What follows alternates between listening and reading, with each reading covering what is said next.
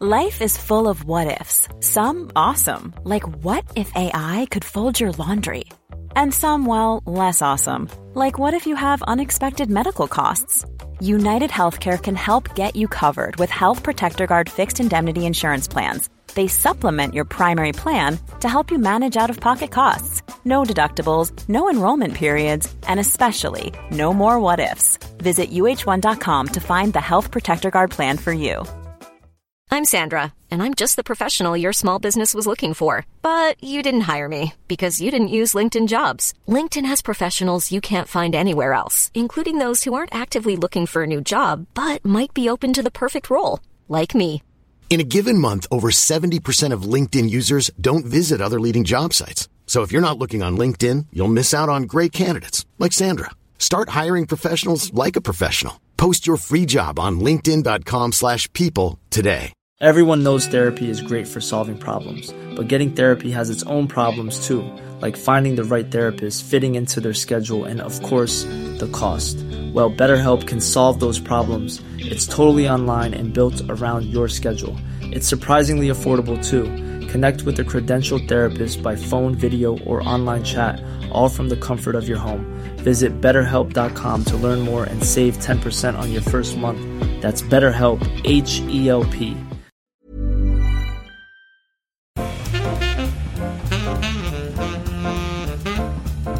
Welcome to Wood Talk for woodworkers by woodworkers. Now, here are three guys who like to use a lot of words, yet say nothing at all Mark, Matt, and Shannon.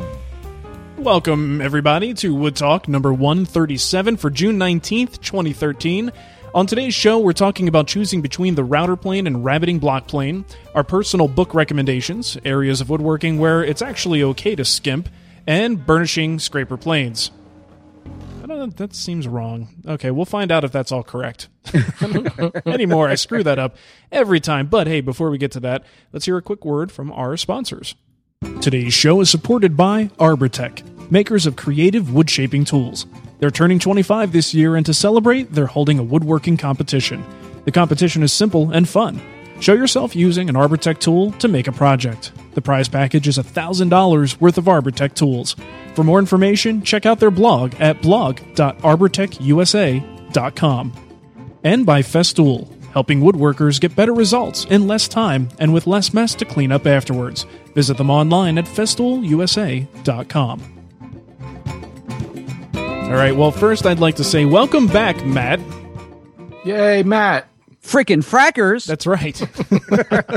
so glad No, to have this you time back. I'm real. Yeah, and uh, you know what? I'll tell you what. Since you probably don't have a lot on your bench right now because of the whole vacation thing, uh, how about you go first? Okay. Well, actually, I have. You know, this is almost one that could fall into the in, into the questions that we potentially could be opening up later on. But you ever help out a friend or Hmm. Never. you take on a project? No, I, well, I kind of know you Never. never help out a friend, Mark. That's kind of a given. Yeah, I don't have any friends. there you well, go. that's that's. I didn't want to be say say it like that, Shannon, but I kind of knew that too. So, um, but anyways, you ever help out a friend though, and something you realize once you get there and you look at it, you're like, this is not what I thought I was getting into. all the time.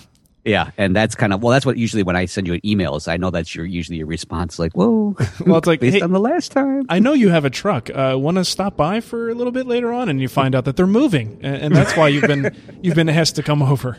Yeah, that And usually people- starts with a "Hey, you have a truck, right?" No, I don't. I traded it And that's why I drive a Chevette.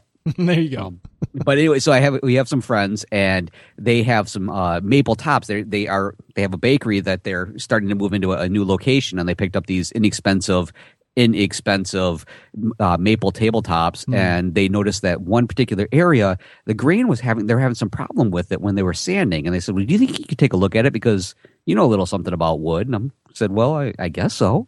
so I came over with some nice sharp planes and some scrapers, and about mm, two or three passes into it, I said, "So." You guys got anything to eat? Because there's nothing I can do for this tabletop. It's it was one of those grains that was just the more you tried to get into it, it was this end grain that just kept popping up right in the center of the board. Because if you're looking at the side of the board, the grain is doing the thing where it's like it has a hill and it's coming at it from both sides.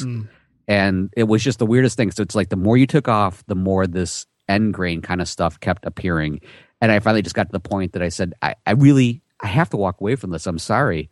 I hope you don't hate me, but I'm walking away and I'm taking these cupcakes with me. Now, did they get this? Is this like a uh, IKEA uh, bench top type thing, or like where? No, do it was have originally it came from uh see it was a it's an old abandoned school tabletop like a work surface. Oh. I can't remember if it came out of the shop class or I think it came out of the shop class because I know there was, there was concerns about they want to use it for to some degree food food production you know they're going to roll out some dough and stuff like that on it. So obviously it couldn't come from a chemistry lab because who knows what has gotten into it hmm. but it was definitely in a in a in a safe environment where there was not too much exposed on it. So hmm. it was definitely secondhand. And looking at it you could tell it was like laminated really weird. It almost looked like one of those shop teacher really bored had those kids that you just didn't know quite to do with it. So Glue these together, glue me up a tabletop. Very nice. That sounds like no fun. Yeah, so it was it was hot. It was an unair conditioned uh, w- w- workshop area, and I, and luckily though they were very receptive to the idea because after I think twenty minutes of me sweating all over the place, they were just happy that they didn't have to clean up the puddles that were being left underneath my feet. And Matt just says, "Screw you guys. I'm on vacation. This is, that was pretty much out. it. Like, this is way too much work for me." Where's the coffee shop? And again, do you have any more of those one special uh, cupcakes that have that rum stuff inside it? You know, rum. Is it in there? Very cool. So let me ask you: Is planing end grain easier with mineral spirits or with sweat? um, actually, uh, I found the, the sweat to be very, very productive. Although I was so blinded by it because it kept rolling into my eyes, it felt like mineral spirits. God, that's Ew. terrible. That's nasty. Apparently, I need to cut out some of the uh, the the pomade or something I'm putting in my hair, but I don't know. Wow, that's gross. Um, I think I think I think Mark was trying to pass it my way before that pomade comment. Um, let's see. You guys remember? I don't know. Some time ago, one of these episodes, I talked about how I was having uh, issues with my thickness planer. Yep. and it was like um i had to put like weather stripping around the dust shroud because it kept filling up with dust and that dust gets into the gears that operate the chain drive that raises and lowers it and uh, i kept getting more and more dust piling up. And i was like what is going on here? I checked the seals. Everything was fine. And i discovered that there's there's a shroud that comes off the blade and then that goes into a housing that the fan spins in. Well that housing is held together with like I kid you not, like paper clips.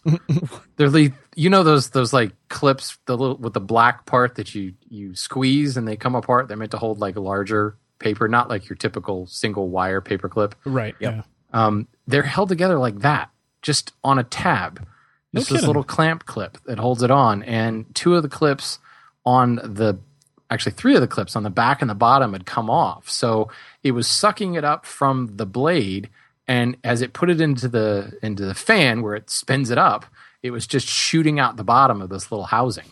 So, and the worst part was is I found it by yeah, you took one of those like you know crevice tools on your on the shop vac to kind of get down in there and suck things up. I sucked up the dang clip. Oh, nice. So you get that, ooh, you're like, oh shoot, what was that? Jeez. I just sucked up something I wasn't supposed to. So I opened. Fortunately, you know, it's it's a shop vac. You just lift the top off, and I found that little that little paperclip thing, and I was like, what in the world? How did that get in there? And I start digging around, and I find that there's three more, and it, they are like so jammed underneath the housing. I almost had to use tweezers to like reach in there and put them back on. Um, so really, really weird um, to, to see DeWalt doing that. But I think the problem got even worse, and somehow it's gotten down into like the gearing on the posts because the planer is frozen. Oh, it will not adjust. Now it turns on and off, works great. Ch- speeds change, the thing works. So as long as I never have to plane anything that is more than I think I had it set to. I was obviously doing four quarter or something, and it was like the last pass, so it's probably like right at seven eighths of an inch or something like that. Oh, geez. So as long as I don't ever have anything that's greater than about you know 15 16 inches thick, and don't need to go any thinner than seven eighths, I'm perfectly fine. Oh, that 'Cause sounds like I a lot of my projects. It's, it's great. It's no problem. So what I'm going to do, I, I'm going to go inspired by Mark's book. I'm going to embrace a hybrid woodworking shop. Heyo. I'm going to hand plane everything to 15, 16 inches thick, then run it through the planer for that last Where pass. there's a will, there's a way. Well, the, the worst part is that it, it's so frozen, and I was just trying. I was thinking, all right, it feels like something is actually caught in there. Mm-hmm. So what do I do? I cannot figure out how to get to it. I can't take any more screws out of this thing to take it apart anymore. You know, it's it's like I have to like take a chisel and crack open the housing in order to figure out how to do this. So I was like, all right, well, what am I going to do? Why don't I just see if I can't get it loose just by twisting the crap out of the handle? Right. So I snapped the handle off. Oh no. Yep. Pretty much. Uh, the next thing was find the nearest DeWalt service center and say help. So I, the the the time has come, I think, for me to pull the trigger on that bigger grizzly planer that Yeah. I'm talking about. Mhm. Wanted to do that like a month ago. Um, it's just So, so I was- in in your best estimation, is this an anomaly with your unit, or do you think this is kind of a cautionary tale about this particular model? I don't think it's a I don't think it's a cautionary tale about the unit. Well, I mean the thing is more than six years old. I don't know what the lifespan of those lunchbox planers are, um, but I have a feeling that it's it's a problem that's exacerbated by the excess of wood dust chips inside the housing. Right. Because there's no question up until this point, I would clean the chips out of there and it would run, you know, like grease lightning again. So that was obviously the problem because the chips they get between the chain and the sprockets, and essentially that chain is drawn so tight to begin with to mm-hmm. allow so that there's no slop in the mechanism. Right. So just the tiniest little thing between the chain and the sprocket causes it to to you know not move cleanly. Yeah. yeah. So I was like, okay, I cleaned it out and it worked just fine. So the only thing you can figure is it it that dust, that excess dust in there somehow got down into the posts themselves. Because there's obviously all that chain drive does is turn the mechanism around the post because the posts are threaded. So there's there's something inside the housing that's spinning around and causing the whole system to to move up and down the threaded rods. And all the chain does is move all four posts at the same time. right. Um, and it's obviously grabbing and the front right post, which is I think where well that's where the handle is. That's what the handle attaches to. And it I think it's probably just become like jam packed full of shavings. hmm But uh, for the life of me, I can't figure out how you're supposed to access it. Right. Well, especially considering the problems you've had and the just in general how much I don't know personally how I how much better I think that these uh, like the 15 inch floor models and and bigger. Um, it's a night and day difference in, in planer quality generally once you go to that bigger size. So I think you're really going to enjoy it, partially because of the problems you've had, but just in general, the quality is is a little bit nicer. They're quieter. Um, I think you're going to enjoy that Grizzly. Yeah, well, I mean, th- th- there's just been a couple things holding me up. I don't have 220 in the shop, so I've got to get that you know wired in. Fortunately, I've got space on the panel, so that's not going to be an issue. But I do need to call an electrician because I, I promised my wife when we bought this house that I wouldn't do things like that.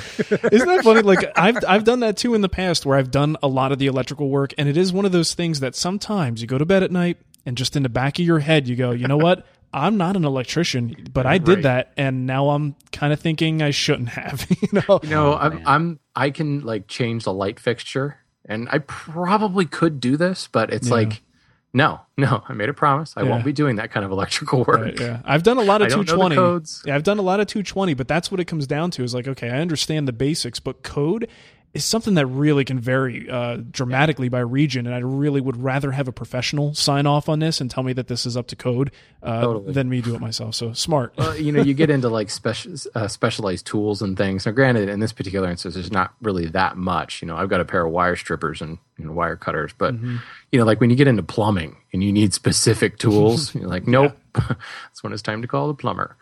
But needless to say, I want to get this one fixed.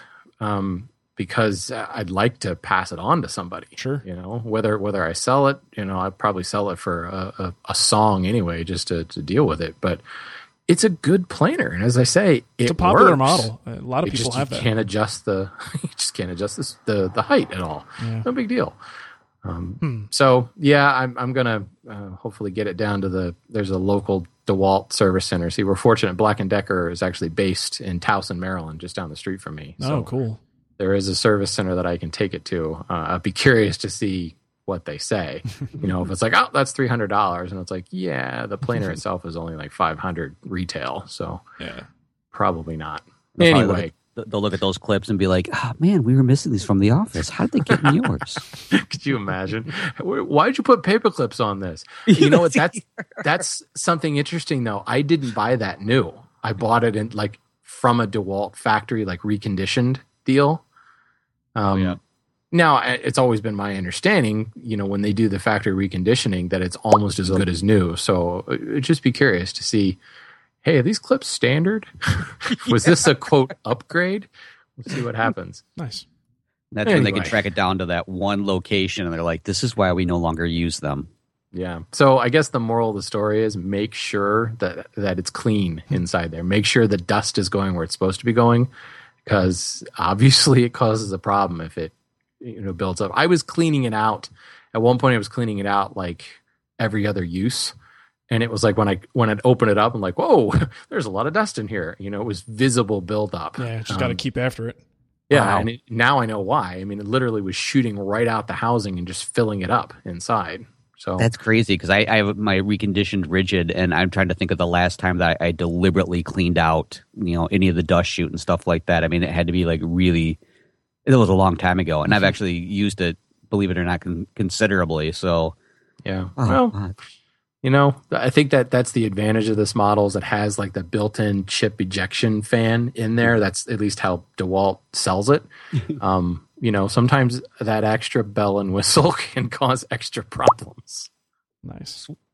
Anyway, Cool. what about you, Mark? What's going on? Mm, Uh, nothing that dramatic, that's for sure.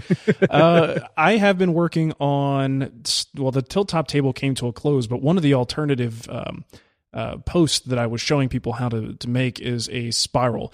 So I've been carving the spiral, doing the ball mill thing, and this is inspired from a David Marks uh, table that he did on Woodworks. And I posted a picture of the post, and of course on on Facebook, everybody's like, you know, they want to see it, and uh, and I'm thinking, all right, well, I've made this post, I didn't actually incorporate it into a table. What can I do with a spiral um, to just to make something interesting? You know, that would be good for for a quick video or a small little project. And I was like, you know, it looks like it might actually make a decent little candle stand. Like if I could just put some flat surface on the bottom and a flat surface on the top, I might be able to do something with it. So of course I go into that mode where it's like, all right, great idea. This is going to be like a quick knockout project, very easy to do. The whole point is to show the carving of the spiral. Uh, what I do with it after that is kind of secondary. And then I am stuck because I'm like, what can I do with this spiral to transition it to a base and a top that actually looks like it makes sense for the piece? So then I go into one of those I don't know if you guys do this when you do try to design your own stuff where you just you hit a wall and you're looking at ideas, you're looking at a ton of like Google image searches just to try to get inspiration for how to resolve this one particular thing. And I just I was trying a bunch of different things and I know a bunch of different ways to do it, but none of them looked great to me. None of them looked none of them like really matched the coolness of the spiral and didn't really do it justice. So um, I'm still trying to come up with a good option, but at the same time, I'm like, I really just want to show people how to carve a spiral. It's not even it's not even so much about making a candle stand, but I'm now sort of like stuck on it, and it just you get to this point where it freaking hurts your brain. I mean, literally, you're sitting there thinking, and, and it, it actually, that's one of the most, uh, out of all the things I've done with, with schooling and like challenging myself mentally with things, designing stuff, when I hit that wall and I can't seem to, to bust through it, hurts my brain more than just about anything I've ever done. Oh, I try to avoid it completely. Yeah, and it tells me that you know this is this is why some people are, are born to do this. Like there are people who are just great designers who can come up with Right. this stuff. Is it one of those things you can learn? Or I think just you, can you can I believe that you can brute force teach yourself to think outside the box and and follow certain um you know certain general rules, but I don't think anything can really cause you to just come up with this inspired idea. I think a lot of that is inside. Um, and I think we can kind of, I don't want to say fake it, but we can kind of force ourselves to come up with creative solutions to situations. But I think there are just some of us who are better at it than others. Yeah, I mean, I know for me, it any any like bolt from the blue basically can be traced back from some other inspiration. Mm-hmm. Like you know, oh well, that's basically just a derivation of that picture you saw in Google Images. You know, Yeah. um, it- it- but like I'll you. talk to I'll talk to a guy like John Funk, and I'm like, dude, where do you get this stuff? You know, I mean, there's someone that was born to design. Right. Um, yeah, uh, I'm not one of them. you know, Yeah. it, it's funny because I, I had a very, very similar conversation inside. with those friends from the from the bakery when I was there, trying to come up with a good excuse for why I wasn't able to fix their tabletop. And uh, the one of them was just recently on Cupcake Wars, you know that Food Network show, and talk about like inspiration. That was one of the things that I, I was saying to them was I'm like I don't know how it was that you start out with this idea, and particularly for their show, it was like the space race, and you have uh, here's Russian food, here's American food. We want you to come up with a great combination based on these, but in the form of cupcakes. I told him I, I, looked at I watched that show and I don't care how much I know about these things. My inspiration would be like, I quit, I'm done, I'm out of here. I wouldn't be able to come up with something. and but he looked at it for like maybe five ten minutes and because he had told it's like in, in, in, you know behind the scenes kind of a thing they told him nothing about what was going to be happening it was purely you know surprise once they actually did it Yeah.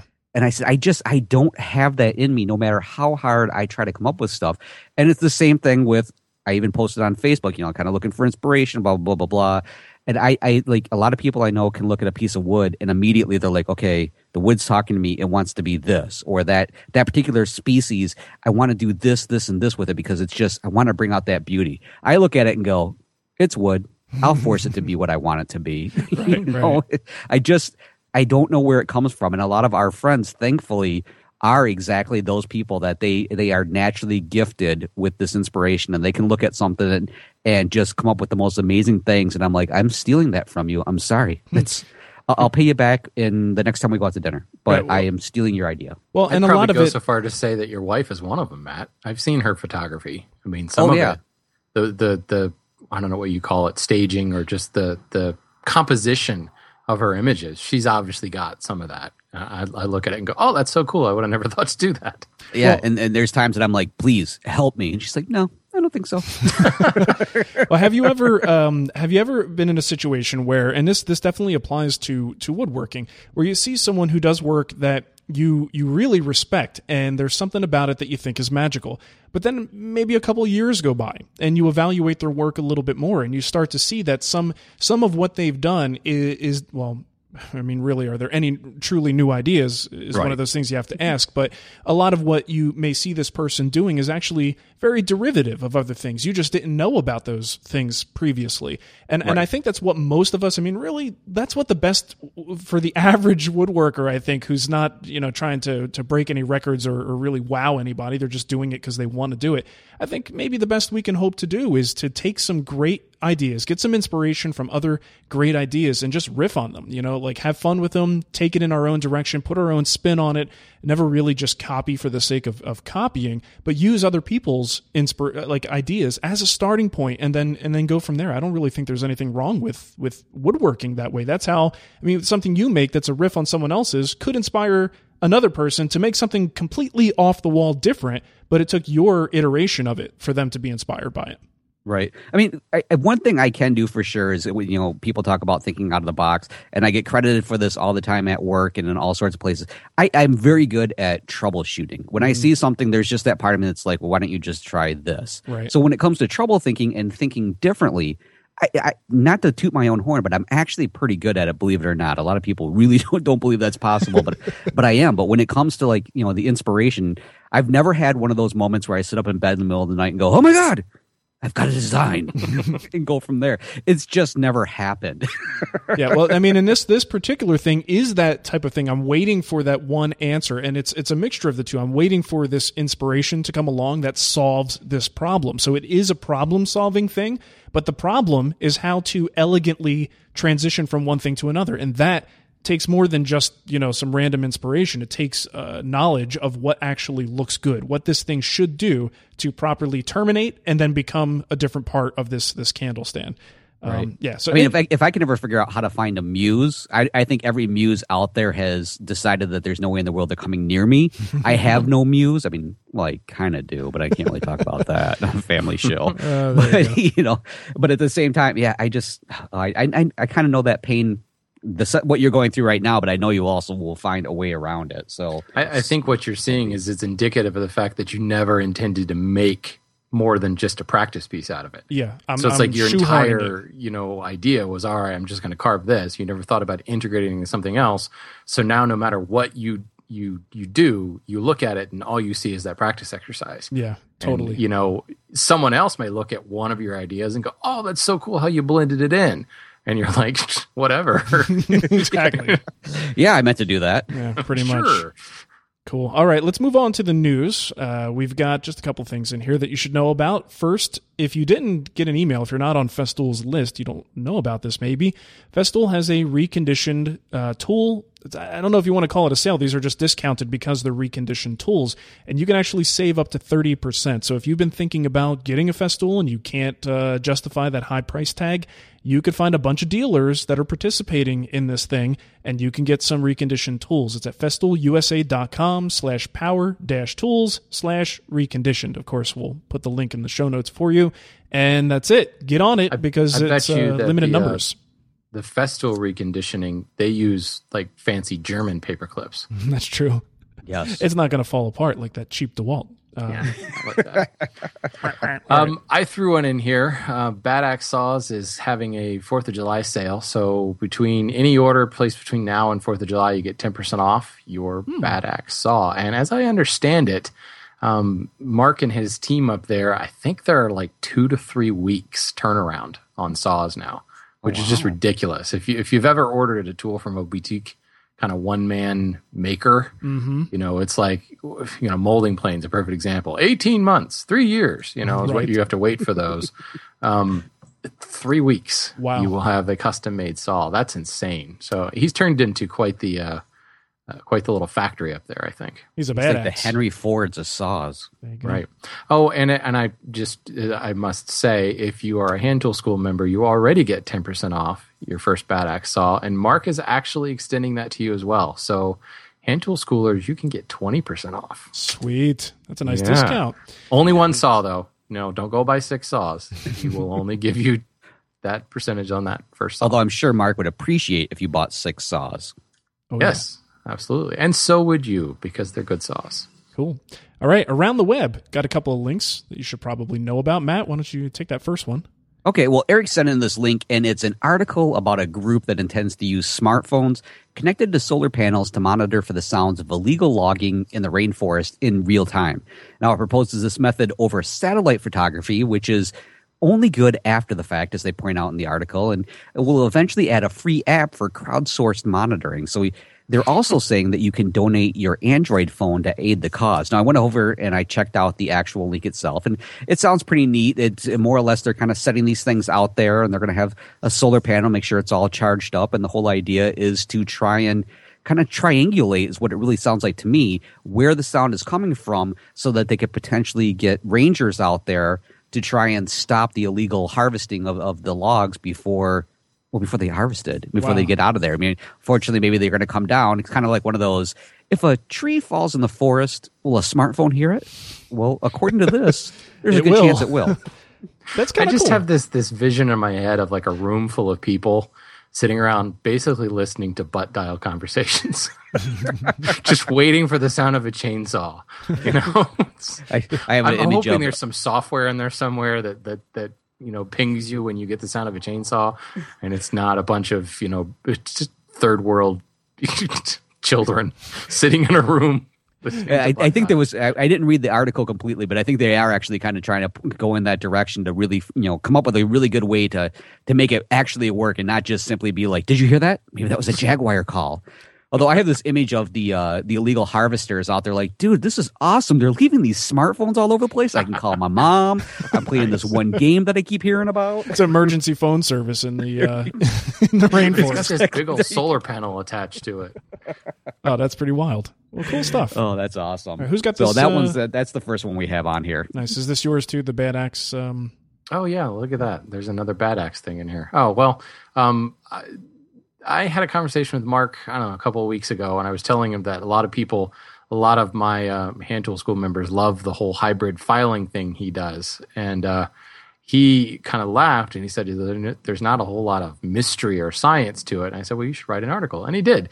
And it's actually a really good article if you are confused at all about sawtooth geometry and what's you know what's the right saw for me if i can only buy one saw if i can only buy two this is a really really well done page he's got some really good graphics that he's made and put together. Um, so check it out. Badaxetoolworks.com slash filing.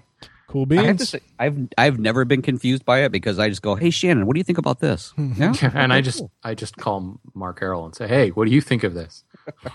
Nice.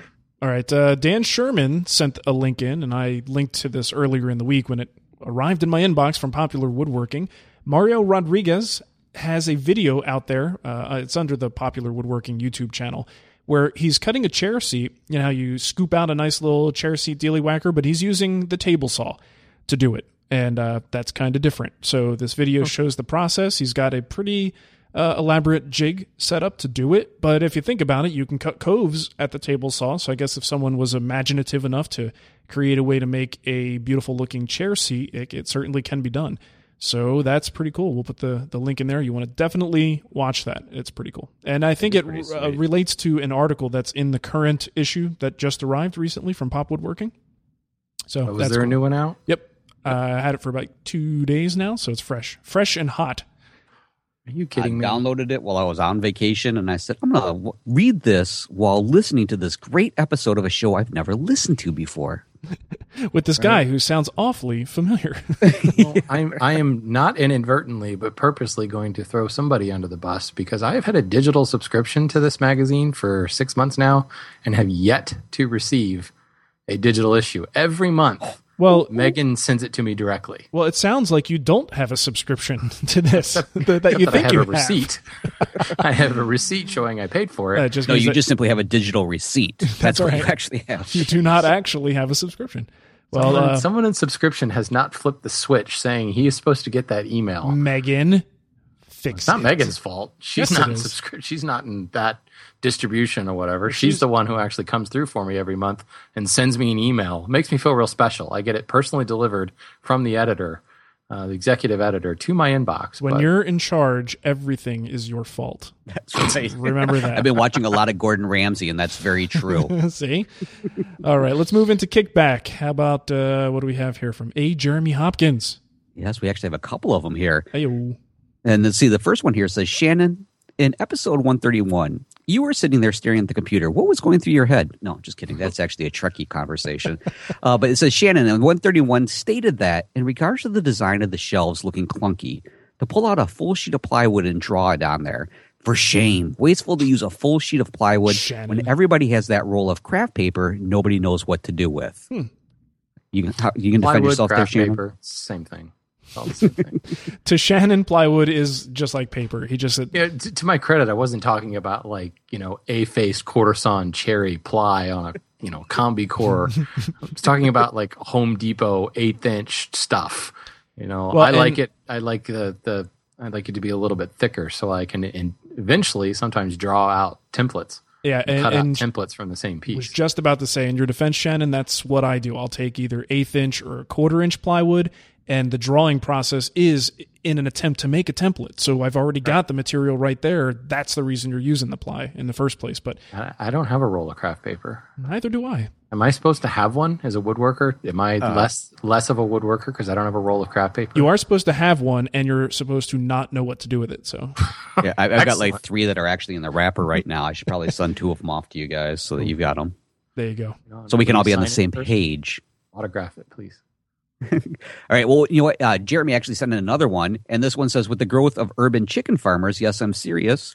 More people will be looking for something to use for bedding. If you can find someone who is either selling coops, chickens, or feed, see if they will allow you to post a flyer or notice that you have sawdust for sale." So I think that was from you guys last week. Yep. talking about the sawdust. And he also goes on to say there's also those uh, wood burning stoves that run on pellets. We have a lot of those here in Michigan.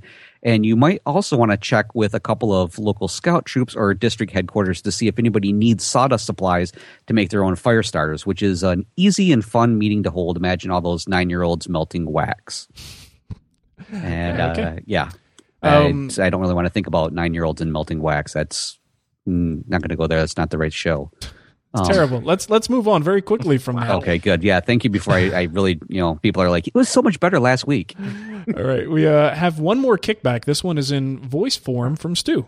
And uh, Stu, by the way, this is two minutes and twenty two seconds, and I'm letting that go. I'm I'm playing it on the show, and I normally wouldn't. Just saying, that's long.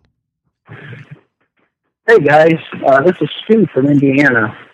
Uh, I I am still stuck back on uh, show number sixty five. I'm I'm trying to catch up, uh, but I I was just real excited and had to call in and uh, share some of my uh, ideas. I, in, in show number sixty five, it's talking about uh, uh, Marple uh, chisels, the, the the old England uh, uh, versus you know the new Irwin, uh, you know possibly made in China and whatnot. Um, you know, I for for a lot of years now, I have been uh, every time I get a chance, I, I search uh, antique shops and and whatnot.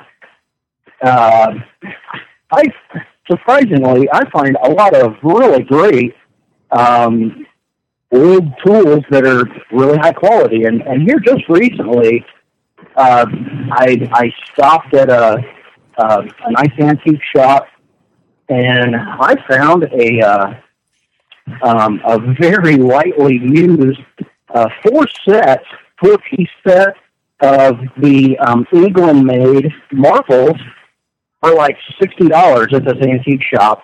Um, along with it, I found a brand new, still in the box, England made uh, low angle uh, Stanley block plane, um, and uh, and uh, that was I I think I picked that up for I don't know maybe forty dollars, which is comparable to maybe you know a cheapy new one, um, but it's obviously I mean it, it is old, um, and and it's it's by far superior to you know anything that I I would you know ever buy locally at uh, you know a home improvement store or whatnot. But um, check out the antique shops and things like that, and you'd be surprised at what kind of great finds you you get your hands on, and and uh, and you know depending on where you're at, probably some pretty great prices as well.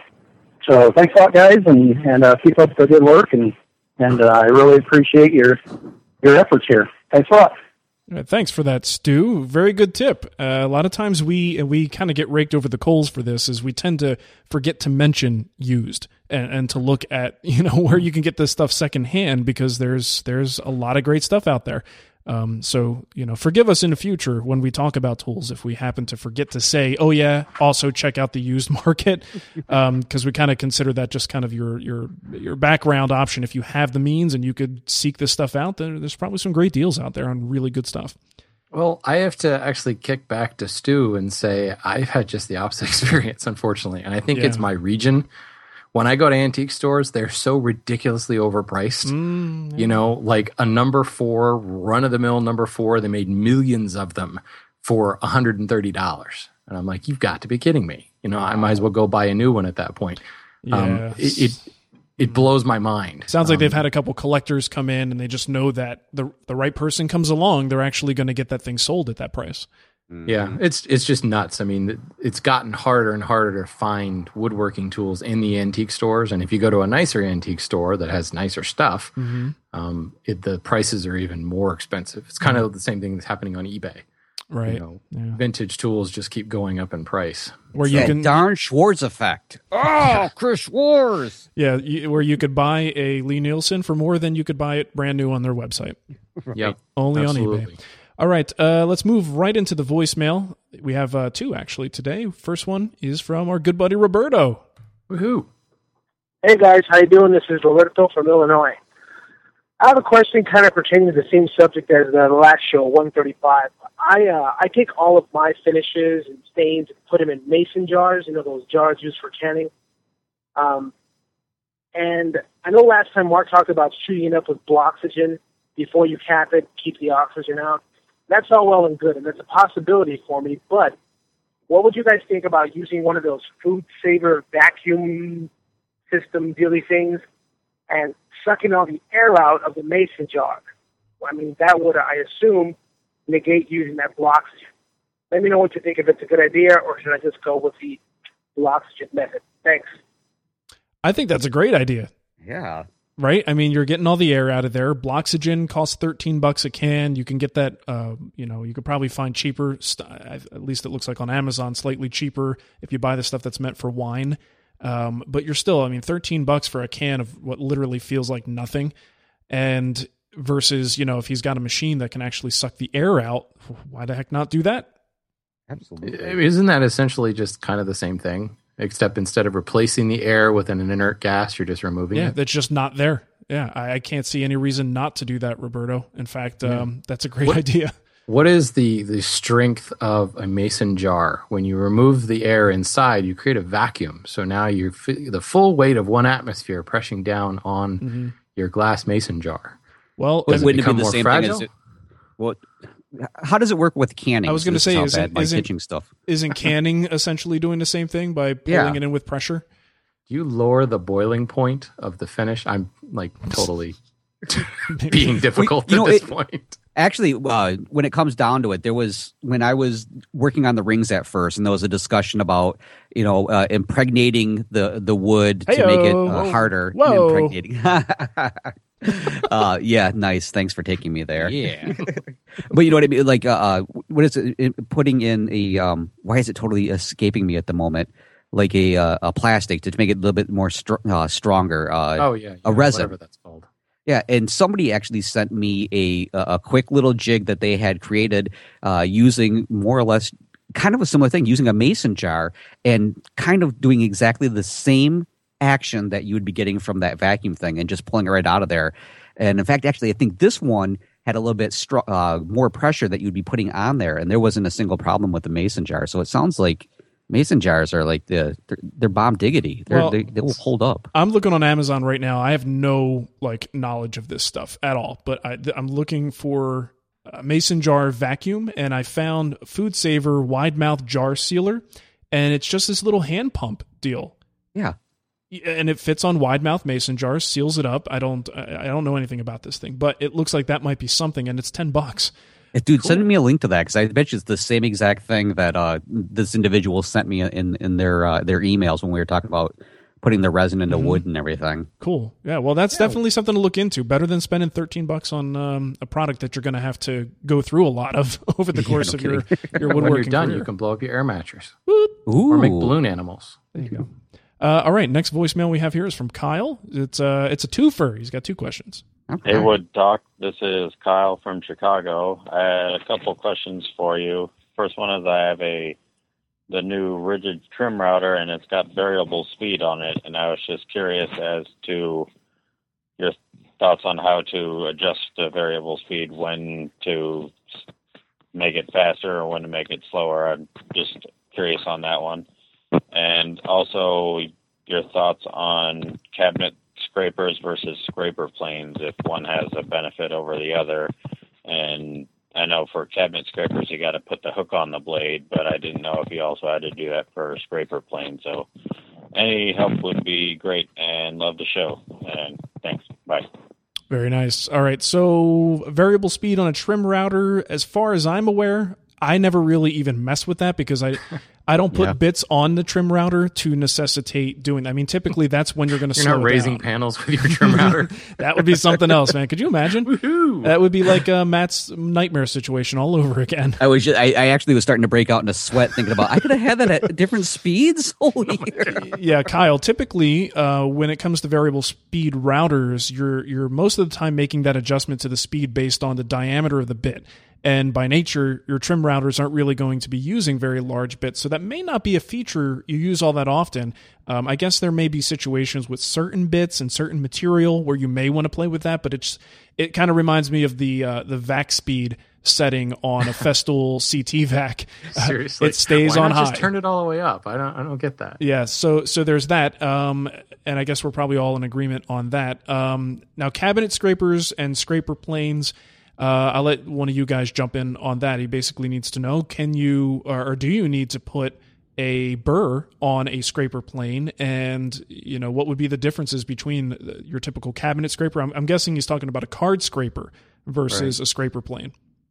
Yeah, I guess a little terminology. When you say cabinet scraper to me, I'm thinking like the Stanley number 80 Yeah, or the new Veritas, like little spoke shave looking thing, right. gull wing thing. That would be a cabinet scraper. Card scraper, of course, is a card, and a scraper plane. That's pretty obvious. Um, I, I think you can put a burr on any of them. Um, what that does is it make it makes it cut a little bit more aggressively. Um, however, um, you don't really need to do it on any of them either. Um, that straight 90 degree corner will still scrape. Um, but now uh, it's going to cut. I hate using the word aggressive because it's still taking like light and fluffy shavings. Um, but that's just it. With a cabinet scraper or a scraper plane, you can actually adjust the depth of cut a little bit, so you could actually get a little bit more more aggressive. Um, the issue I have with a scraper plane and setting the burr is the scraper plane presents the blade at a set angle, and if the burr doesn't cut at that set angle, then you have a very inefficient plane. it's just not cutting. It's not cutting well at all. Um, so nine times out of ten, I think you're better off leaving the burr off a scraper plane. Um, because once you, a lot of these planes now have that adjustable angle where you can move the blade back and forth to to get it cutting just right. If you throw a burr on there, unless you have a way to repeatedly set the angle of that burr, I don't know about you guys, but I eyeball it with a burnisher. I'm not. Oh yeah, I'm not yeah. you know using then- a bevel gauge or anything like right. that. And then you it. find the sweet spot by hand, which which like you said is a little bit trickier to do when it's in a plane body. Right. So, you know, when I use a card scraper, I'm presenting that card scraper at a different angle every time I sharpen it. You know, it's a minor, minor thing. With a scraper plane, you're locking that angle in place.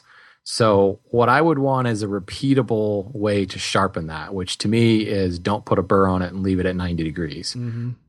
Yeah. So, that's my two cents. Well, you know, just recently, it's it's funny that this is coming in because uh, Fine Woodworking Magazine, the latest issue that came out, uh, Phil Lowe does a whole entire thing on prepping a cabinet scraper, like a number 80. And his big thing is that you do have to have the burr on there, regardless of how steep or how uh, um, uh, flat it is. I'm, I'm just trying to remember what exactly what his recommendation was on there, but that was one of those things that he was adamant that for the cabinet scraper you do have to have one on there. And I have the Veritas scraping plane, and they even recommend in the instructions. I was looking at it online, even just to double check myself here, and they recommend at least like a 15 degree angle on their on the scraper plane itself. But it is funny because, as you mentioned, you, know, you can kind of adjust it back and forth just like you would with a regular card scraper when you're doing it by hand to compensate for you know whatever angle you need to get it at. Mm-hmm. Do they recommend putting a burr on the cabinet scraper or on the scraper plane? Yes, yeah, 15 degrees. Interesting. Yeah. Well, know, and I and, uh, you know, and I could see, I could see what Shannon is saying there, though, because I've used some of those scraper planes, and I just Mm-hmm. compared to you know the the other options like a number eighty cabinet scraper and a card scraper, I always have a hard time just getting that sweet spot. And, Oh, yeah. you know, and I always thought it was a very similar thing because I know when I when I attack a, a surface with a card scraper, the first few steps or the first few passes, you're kind of evaluating the the condition of the burr and the, the shape and location of the burr and finding that sweet spot, and that's a lot harder to do with a plane body. So. Um, you know, I could see why someone might want to just keep it at 90 degrees. I think the thing is, you're more likely just to scrape dust uh, than Yeah. actually take shavings with that 90 degree setting. But Right. you know, that's the kind of the trade off. Um, you know, but well, again, there's probably like a window. You know, it's not like you have to be within a degree or it's not going to work. Sure, sure. Right. So if you're close, it probably is going to work. And I think that's the difference with a cabinet scraper and a scraper plane because you have a shorter sole, you know, a much shorter wheelbase. I think you've got a little bit more flexibility with a cabinet scraper. Because I didn't, I didn't say this. I probably should have. I do put a burr on my cabinet scraper um, because I, I really like my cabinet scraper to be set aggressive. I use it for like cleaning up glue lines and stuff like that, and you know, quickly leveling joints, um, like panel joints. Um, so I like it to cut really, really heavily like that. Uh, a scraper plane, because you've got a longer sole, you've got more reference surface. I think you are more fixed into that presentation angle. Yeah. But I don't make planes for a living. If Veritas says you should do it, then well, I don't know. I'd have to experiment with it, frankly. Well, just as a personal recommendation, if you can get a couple of old uh, number 80 cabinet scrapers, Stanley number 80s, those are they're fantastic. They're super easy to sharpen. They're much I find them much easier to roll that burr, especially for someone who's not too familiar with the process because it's beveled. You've got that 45 degree bevel, so it's actually less work to put the burr on there. And when you do, oh man, I mean, you could really, really do some serious hardcore scraping that's like borderline planing. Yes. Uh, and and if you have a couple of these, you can have either two sides of the blade each tuned with a slightly different amount of burr on it. So you could have one that's set for fine, one that's set for aggressive, or if you have two of these units in the shop, uh, you could set one up for fine work and the other for aggressive work. And uh, I find that to be incredibly gratifying to use. Yeah. That's why I Definitely. don't have a scraper plane. I've just never Yeah, I don't have one either for that same felt reason. the need for it. Well, you know, it's funny because I have the scraper plane. I think I've used it once, and that's because it was I took it right out of the box. It was all set up, and I got some great shavings with it. And then I decided, all right, I need to put the burr on there. I, I wanted to get things working on it, make sure I can set it up myself. I've never been able to set it up. I hate to admit so you, that. so you flat you went and flattened the sole with some sandpaper, right? No, I did not touch the sole of the plane. That was the one. I that know what I need after to do. that. Let me get this thing tuned up, Lie-Nielsen. I'm gonna send it back and be like, "Can you just one more time, just get it the way you have it, send it back to me? I haven't touched anything else." Oh man, classic Matt. All right, let's move into our email. We've got a couple good ones here, uh, three actually. First one is from Chris. He says, "I have two hundred dollars to spend. I want something for cleaning up joinery." Tenon cheeks and shoulders primarily. I'm considering the Lee Nielsen rabbeting block plane and the Lie-Nielsen router plane. I could also use a nice block plane, so I'm leaning toward the rabbeting block plane. What should I get and why? And I suspect that we may differ in opinion on this one, so I'm going to just uh, quickly go through what I consider to be some of the. I disagree. The, the perfect. That's good timing. Um, some of the benefits and, and disadvantages that you might confront here. So for the uh, let's see, where are we? I wrote this down. I'm that prepared. For the rabbeting block plane, basically you're looking at very easy to trim tenon cheeks. Uh, you could do uh, wide half laps if you are, are making them wide enough so that the plane body can pass through, or if it's on the end, you could do that because it's just like a tenon cheek. Uh, rabbets, of course. Um, tenon shoulders, a little bit harder if it's a small shoulder to get a, a rabbeting block plane on there, but I guess it's it's technically possible, just not ideal.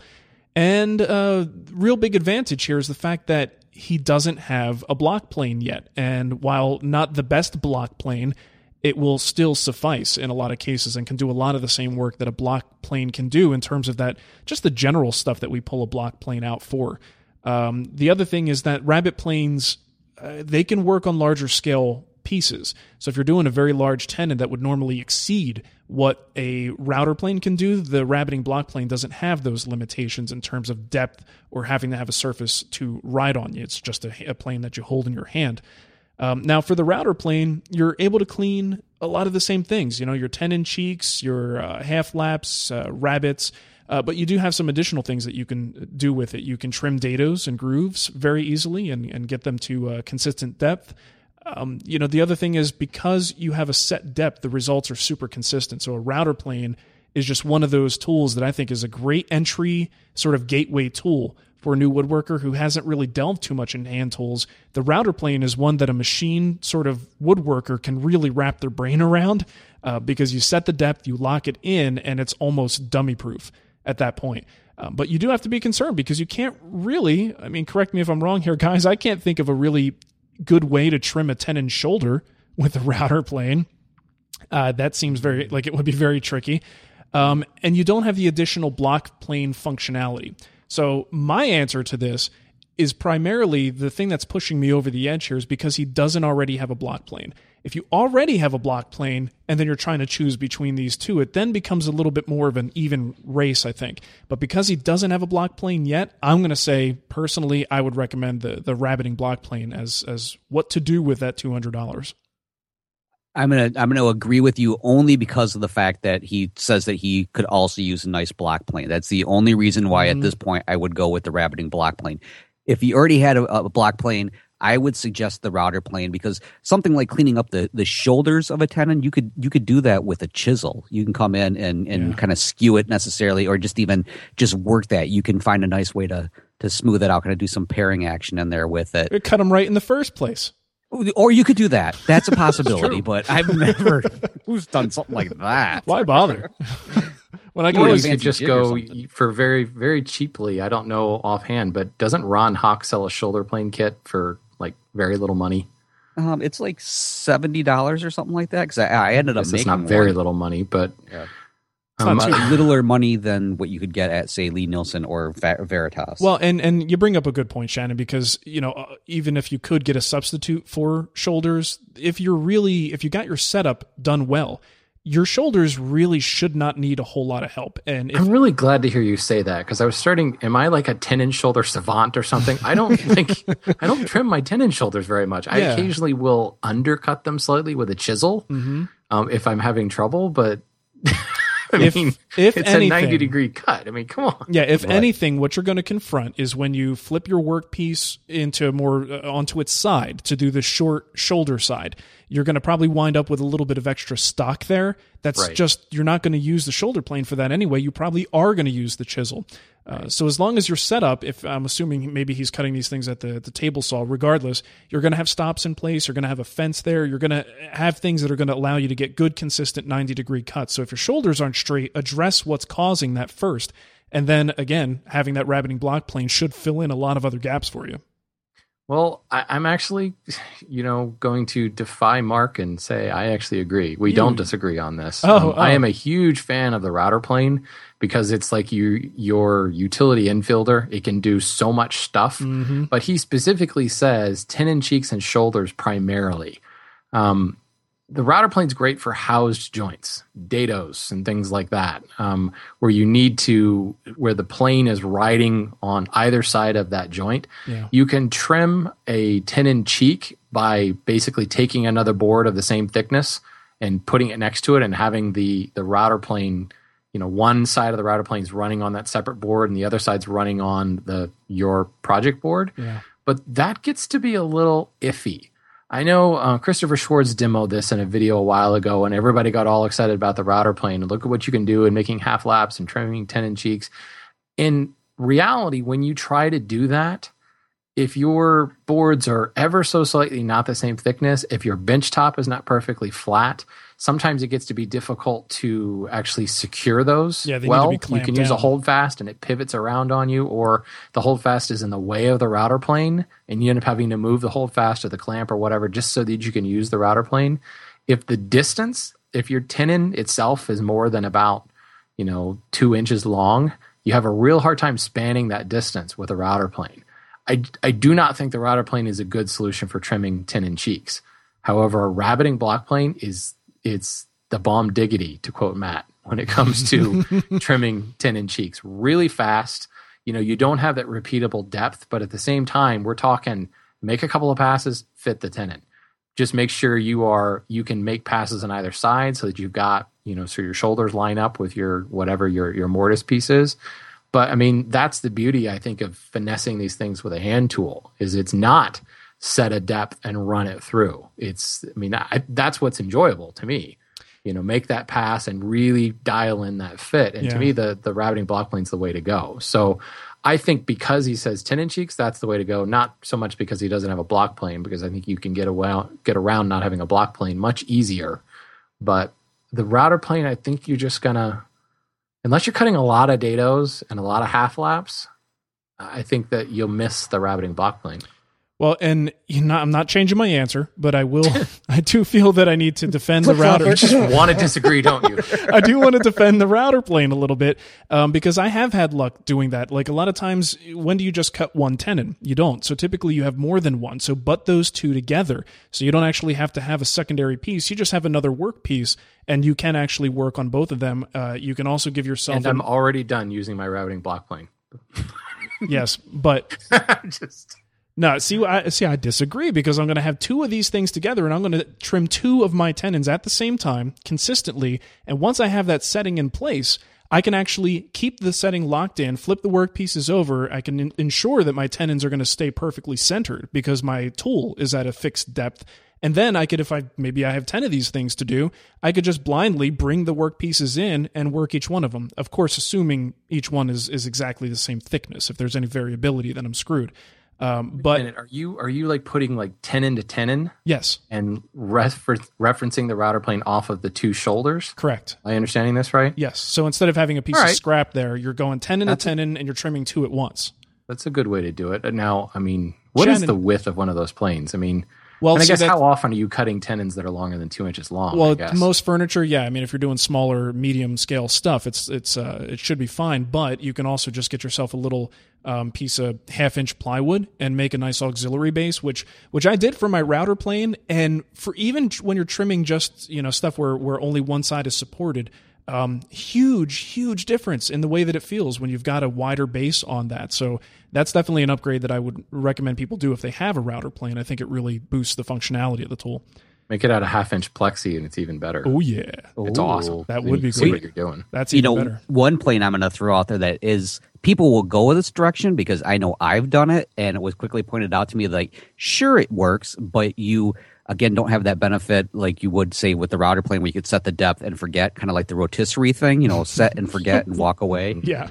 Um, but uh, a, a shoulder plane was one like i took a class uh, with chris shores and that was one of the things was okay you can use the shoulder plane but when you're working on these tenons that shoulder plane you can kind of especially when you have the medium sized one that i have where it's like three quarters of an inch wide say you have that inch inch and a half maybe two inch long tenon as you're going along you can have like a lot of these little wavy dips in there Yeah. and so there might be some individuals out there that are like why not a shoulder plane sure you could use a shoulder plane but again you could potentially run into issues if you're not paying close enough attention to suddenly having a, a tenon that would be thick on one end thin in the middle and Mm-hmm. a different thickness at the point where it's touching the shoulders Right. You That's said actually why I recommend buying the large shoulder plane and ignoring the other sizes. I did that recently, and I think I'm going to sell my medium shoulder, or yeah, my medium shoulder Right. plane because I'm like, I don't now that I have the large, I don't see myself needing this at all. Yeah, I can't remember the last time I used it. It's terrible. But man not me i'm like goldilocks i like the one right in the middle because it's just right It fits perfectly in my hands. All right, let's uh, let's move off of this topic, and we have made an executive decision because we're running long. We're going to skip Matt's question because it's kind of a deep question, as as is Shannon's, but we only have time for two deep questions. as today. punishment for missing last week, we're going to skip Matt's We're question. skipping your question. I, I have to. I have to just a thirty second interrupt right here. a couple of minutes ago, I threw Popular Woodworking under the bus. Let me now pull them out from underneath the bus. I quickly sent an email to Megan. She has now emailed me back and DM'd me on Twitter, and I have the latest edition of Popular Woodworking in my inbox. So that's customer service From folks. Megan? That's awesome.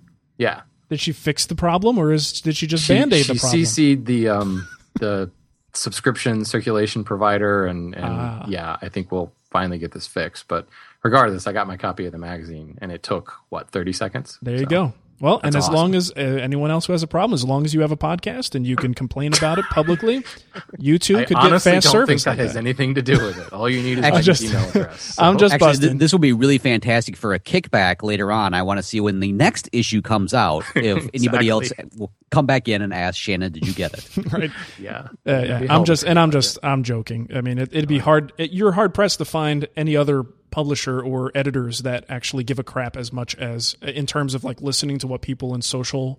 Uh, social media are saying uh, than the folks at I- Pop Woodworking. I think the fact that I have a podcast means that I have a filter on my email address.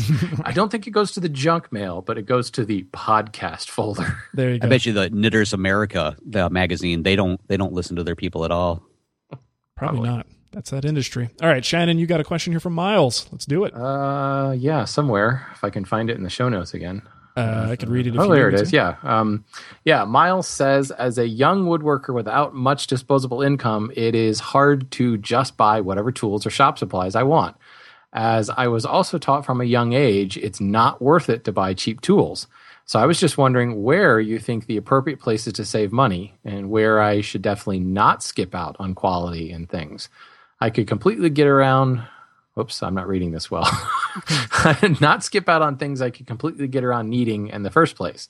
This question includes tools, shop supplies, lumber, etc. Wherever you guys find good ways to save a buck. Uh, good question, Miles. Um, well, yeah, I mean, tools, it's one of those things uh, where I think, especially in the power tool world, you really don't want to skimp.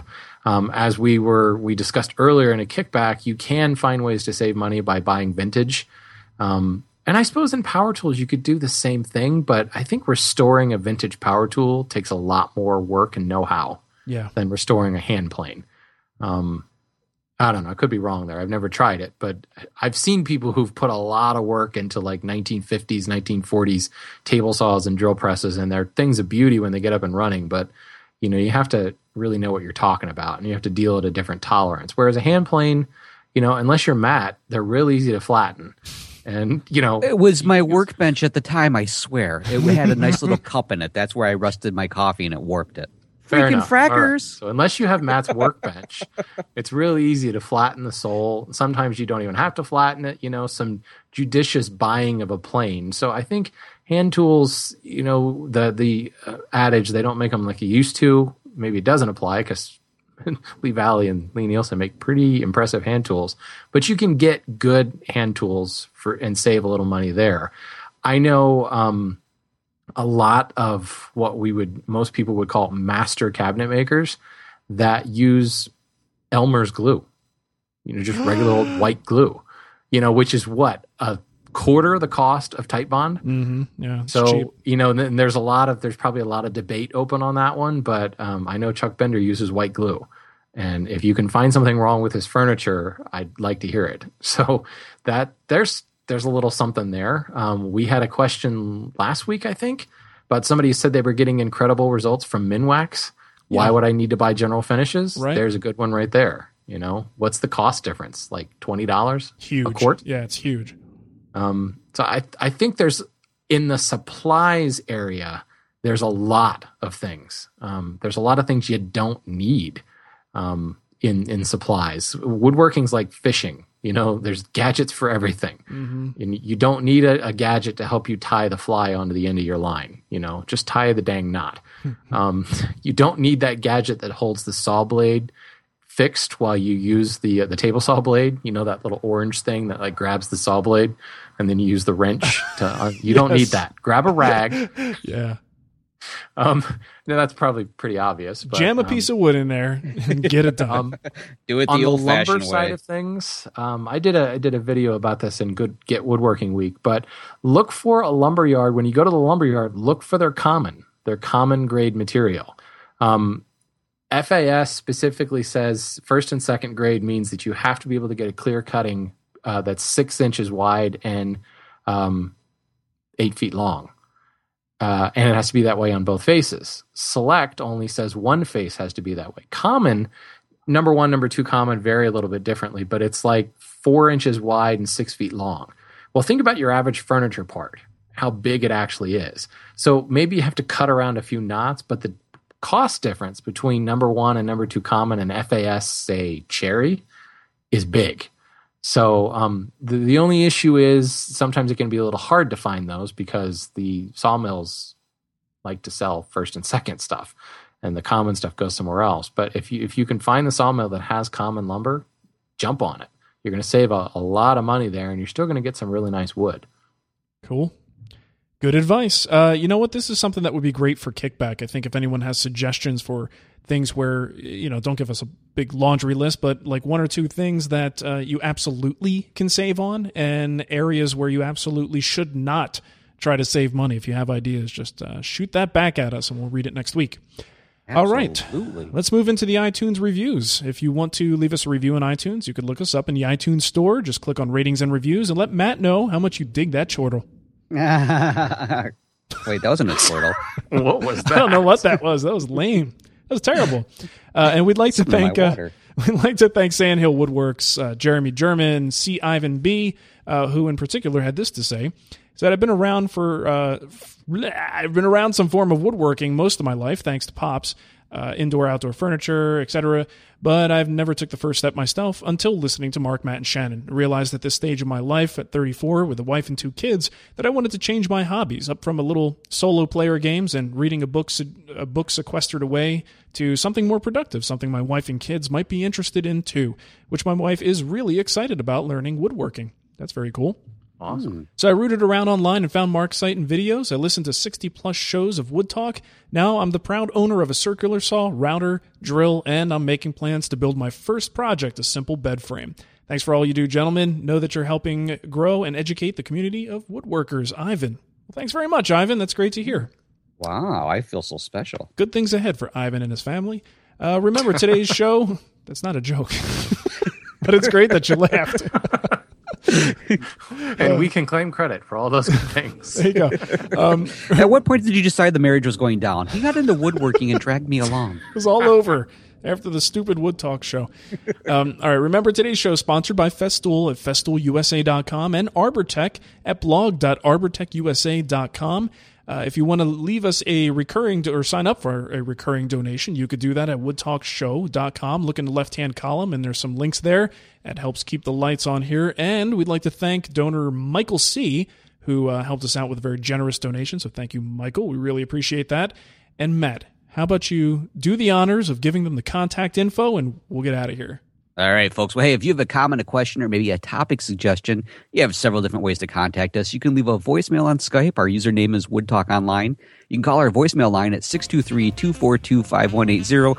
Voicemail is no longer than 10 seconds, please. Email us at woodtalkonline at gmail.com or leave us a comment on our WoodTalk Facebook page. And if you're looking for the show notes or downloads from today's show or previous episodes, you're going to find those over at woodtalkshow.com.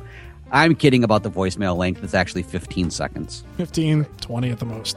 we are allowed to ramble all we want because it's our show. Exactly. You, you are limited to 15 seconds. For, okay, less than a minute. Let's leave it at that. If it's less than a minute, we're happy. All right. Well, thanks for listening, everybody, and we will catch you next time. See ya. This podcast is part of the Frog Pants Studios Network. For more information about this and other shows, visit frogpants.com. Audio program so good, it's like you're there.